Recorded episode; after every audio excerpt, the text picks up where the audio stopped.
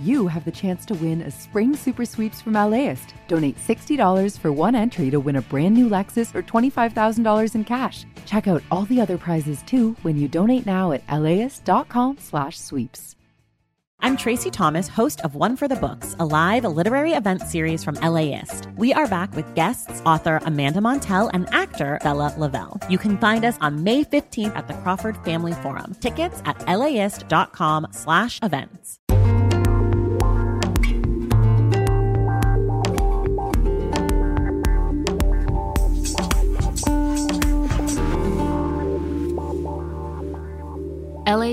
Studios. That stinky old movie house? Why would I spend seven dollars to see a movie that I could watch on TV? Well, why go to a fine restaurant when you can just stick something in the microwave? why go to the park and fly a kite when you can just pop a pill? I'm Brian De Los Santos, and this is How to LA, the show that helps you discover Los Angeles.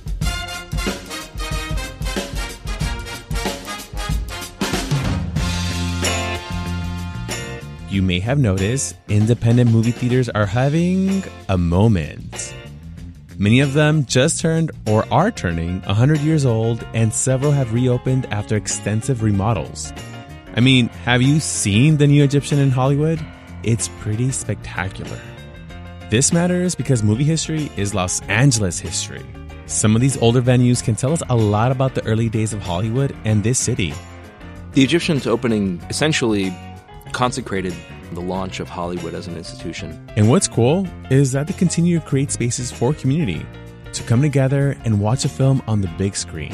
The film prints, they're supposed to be enjoyed by an audience. All of this machinery is just so you can see something on a calendar, get excited about it, and then go and enjoy it with two, three hundred other people. LA has so many unique theaters that are, you know, outside AMC and also we're so excited to see something here and know that they have a slate of movies to show. Having things like The Egyptian, or I love going to the Cinematheque in Santa Monica or in Los Feliz, makes movies feel special and kind of like an event that's worth going to. So today, we're kicking off a new 10 part series we're calling Revival House. We're going to take you inside these spaces, the vintage spots, and some newer ones to explore their past and their present and help you connect with some indie theaters in your neighborhoods. Our guide is How to LA producer Victoria Alejandro, our Los Feliz girly who loves to explore entertainment and the arts in LA. She was also a producer on the Academy Museum podcast. So if you love your film history, you should check that out anywhere you get your pods. All right, so we're going to take a quick break and be back with more about this series and what we'll learn from it.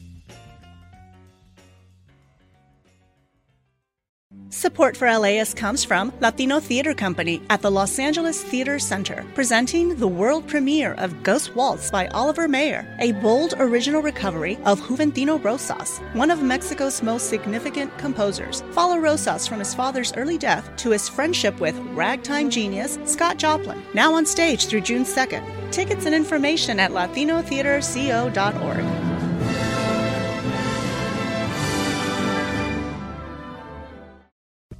Imagine if you could charge your electric vehicle at the places you already love to eat, shop, and play.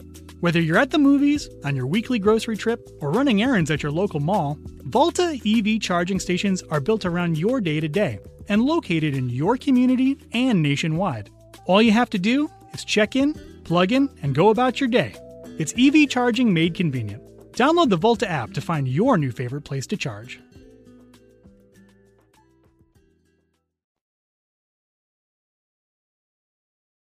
Let's all go to the lobby. Let's all go to the lobby. Let's all go to the lobby to get ourselves a treat. Hey y'all, we're back with producer Victoria Alejandro. Hey Victoria. Hey Brian. I, I know you're pretty tapped into the movie scenes and you love them. First off, can you just explain the title of the series, Revival House? Yeah, so Brian, a revival house is just the name for a movie theater that shows or revives old movies. That can be an older film from any era. It can be a movie theater that also shows new movies or has live events or shows independent film. So, a revival house, they're really all over Los Angeles. I feel like the first thing that pops into my mind is like an old timey small theater, but they're also community hubs, right? I remember going to the Egyptian with you and being like, whoa, this is so cool. I saw a movie on Netflix, interestingly, interestingly enough, um, that was set in Italy. And this was back in the 1970s when there was a lot of civil unrest around the world. And it was a queer love story, and how the cinema house was kind of like where these boys met. And I'm like, I just imagine that these movie houses were a place of community to meet other queer folks or just people in the neighborhood and find themselves. You're really nailing it. That is actually exactly what our first episode is going to be about. It's going to be about uh, the Nuart Theater in Santa Monica, which opened in the 1930s, kind of changed hands until 1974 when Landmark Cinemas purchased it. So they're celebrating 50 years of being owned by Landmark this year. And that's a theater that's really synonymous with the midnight movie and the rise of the midnight movie. Mm-hmm. And a midnight movie is really something that is often too literally queer to kind of be shown in a mainstream oh, way. Give yourself over to absolute pleasure. Swim the warm waters of sins of the. And they've been hosting a live performance of the Rocky Horror Picture Show for also the past like 50 years. Uh, so yeah, it's really it's a space for cult and queer cinema, welcoming all kinds of moviegoers and community. Um, and Brian, have you ever seen Rocky Horror Picture Show? Drum roll. I have not. I think you would love it. I have to check it out.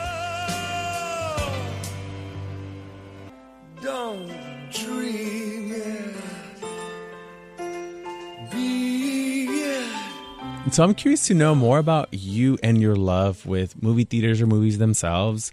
Uh, you know, what is your experience like going to these revival houses? How often do you go?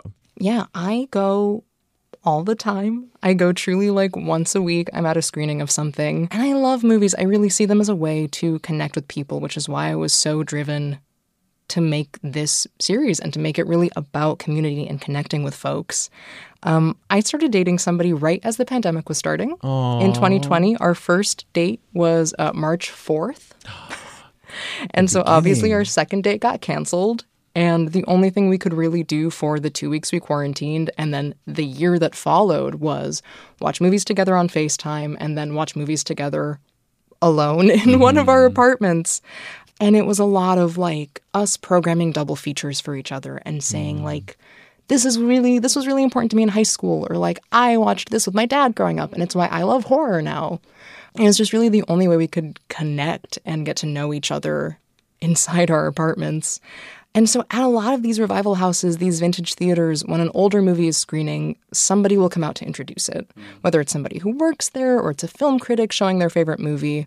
And they'll usually get up there and say, This is why this is my favorite. Here's why I'm excited to watch it with you. And it becomes an experience of sharing in something with people, hearing what excites people and what makes them laugh or cry or jump or get scared when you're just all in a big room together. And so, one of the theaters we're going to be checking out is the New Beverly, that's been owned by Quentin Tarantino for over 10 years now, I think. The programmer, Jules McLean, sums up the feeling really well. I know so many people that have met their husband, wife, partner here, I, I, you know, friendships, just because they came to the New Beverly. And there's a lot of people that come solo. So I think that is such a myth about, oh, I'm afraid to go to the movies alone and stuff like that. I run the New Beverly. I got lots of friends. I can't tell you how many times I come alone to the New Beverly or other theaters. So, and I feel like I'm not alone. It connects people in a really cool way. You don't have to be a film insider or a film school grad to enjoy screenings at these theaters. Mm-hmm. And maybe you'll discover you actually love that three hour long French film from the 70s.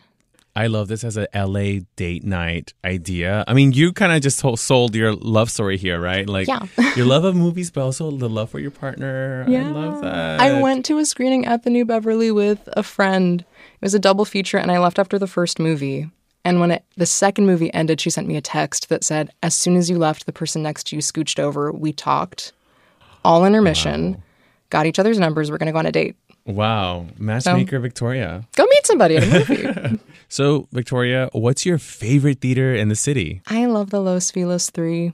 I'm a sucker for it, partly because it's in my neighborhood. It is my neighborhood theater. It's a 10 minute walk from my apartment, and it's right next to an independent bookstore that I really love and a really famous late night diner called House of Pies. Mm-hmm. I was talking about the experience of walking to that theater with historian and film professor Ross Melnick, and he says that's really what a neighborhood theater experience is all about. I don't think you have to be a nostalgist to love that idea that you might meet at a cafe and go to the movie and then go to the bookstore, which might be inspired by a theme or a topic that the movie brings up, and that all of it is part of this very perennial experience what people have been doing for a long time. And you're just sitting passively supposedly in a movie theater. You're not connecting with anyone but in fact you're connecting with the filmmaker and the actors and everyone else who put that film together and then you're connecting with everyone else around you It's part of the fabric of the neighborhood, and I really will see anything there. Like, I trust whatever is playing at that theater to give me something that I'll really enjoy. Mm-hmm. Here's what Ross had to say about that. we choose theaters because they are sometimes because they're close to us and sometimes because they speak to us. People who go to the Arrow might just as well go to the Egyptian, but either way, they're going because that is their filmmaking community. And then they make that community there. They meet friends there, they make new friends there, but mostly what they're doing is they're sort of signaling this is where, this is my neighborhood bar. This is the restaurant I choose. This is the chef that I want to, to eat the food from. This is an, a, a theater that is speaking to me, and that, if at its best, you go to that theater not necessarily because you know the film, but because you know the programmer. That is just like trying something new on the menu at a restaurant that you love. You trust the chef. I want to talk to you about the goal of the series because it's not just really about checking out movies, it's really about checking out your community. Yeah. What is the hub of a neighborhood? What is a community gathering space? What is something to do that is walkable, that turns a neighborhood into a place that is alive? So, we're going to really be talking about the role each theater plays in its neighborhood, the history of Hollywood and greater LA, and why each of these theaters is still around today. So, we're going to the West Side, we're going to Mid City and Hollywood and that Silver Lake Los Feliz area. And not all of these spaces are 100 years old, like the Egyptian or the Vista. Some have sprung up in the more recent years, but overall, these spaces have seen a lot of change and a lot of change in the city throughout the decades. And of course, there was 2020 when the future of all of these theaters was majorly uncertain. Not only did we lose all of our commercial movie houses, but the idea of rep houses and art houses ever reopening felt a bit um, remote at the at the worst stages of the pandemic. So to see these theaters being opened across the city and also see huge crowds coming to them, sold out performances, um, a clamor and a kind of uh, a cinephilia reemerge, it, it can't feel anything but wonderful. Here's the new Bev's Jules McLean again. It's just nice being part of the landscape, and it's nice to see new theaters popping up. Vidiots and Eagle Rock, amazing. The Academy Museum is coming up. You know, we have our friends at the American Cinematheque. There's just a lot of theater going on in LA. The Vista just reopened. How could I even forget that? We're going to be visiting and talking about all of these spots and more in this series. I think that something that's going to come up a lot is this question of a communal experience. Yeah. The thing I personally love about seeing older films at these theaters is just how excited people you might not expect are to see a movie. I really used to think that I wouldn't feel welcome or comfortable at some of these theaters that maybe have more like film bro reputations. Hmm. But a lot of these places are just full of people of all walks of life having fun and sharing something they love. I, I will say that going to the movies, I feel it's such a sacred experience because I'm a crier. Oh, like I too. cry at rom coms or any like dramatic scene in a movie. Um, emotion evokes my emotion. So um, I just feel like when you're in a smaller theater to watch a movie, it's just the emotion is even more intense. It's also really special to go to a screening of something like Jurassic Park or like the Muppet movie, and you see so many parents bringing kids. It's their first time at the movie theater, and they're sharing in something that they watched when they were a kid, and you can just hear like kids being like, "Oh my gosh, how does Kermit work?" or like, "How is that dinosaur there?" And it's so there is something really magical about that passing on. Oh, I hadn't thought about that. I it's really nice. it. I love that. It's really cute. You, you we just spoke about what kind of movies uh, are played at these revival houses, but can you tell us more about that? It's truly like you can watch a Cronenberg body horror classic like The Fly or Dead Ringers, and the Muppet movie in the same theater like a week apart. A lot of these theaters host film series or film festivals like noir, horror, 2000s comedies, action. It can be anything you're looking for. Now that we're in full swing with award season, places like The Vista in Los Feliz just screened Oppenheimer again. Interesting. Yeah, we came just 'cause, like when we, we had seen it already multiple times, but like this is like one of the few places showing it like on film, you know. We just wanted to catch this one here for a new site, new experience, and it's really nice in here. So I wanted to see first of all Oppenheimer in the the 70 millimeter. Um, I wanted to see that, but the Vista for sure because I love old Hollywood, old architecture. I, I love that people are still keeping, um, you know, the the golden age cinema movie places alive. Or Vidiots in Eagle Rock and The Arrow in Santa Monica have been hosting nominated actors and filmmakers to talk about their work. Oh, okay. And then, of course, you can get some counter programming in if you're a little tired of, you know, these big blockbusters from the last year and watch like Roadhouse. There's still people here who will be discovering Roadhouse for the first time. Congratulations to all of you. All you have to do is follow three simple rules. One, never underestimate your opponent. Expect the unexpected. Two, take it outside. Never start anything inside the bar unless it's absolutely necessary. And three, be nice. Roadhouse is the poster child for a studio movie that is audacious. It is unapologetically ridiculous. Let's watch fucking Roadhouse. So you visited several theaters for this series. What have people been saying? The audience members, maybe even the people who work there. Yeah, truly, like, no hate to AMC, no hate to the Nicole Kidman ad. Per. People are really excited to be somewhere that has character and personality where you can feel the history and, like, feel a little transported through time. Here's what some folks had to say. I used to come here years ago, and I've been coming for like the past 20 years. I just moved here, so we're getting to know the all the vintage theaters. Yeah. LA has so many unique theaters that are, you know, outside AMC and also we're so excited to see something here and know that they have a slate of movies. So I'm really excited to highlight these spaces for our listeners and get folks into their neighborhood theaters and see something that really connects with them. I'm also muy excited to hear more. Revival House is a 10 part series that will run most Thursdays on How to LA. But just to get y'all hooked, we are dropping part two tomorrow. Tune in as Victoria explores a Nuart theater in Santa Monica, which has been owned by Landmark Theaters for 50 years.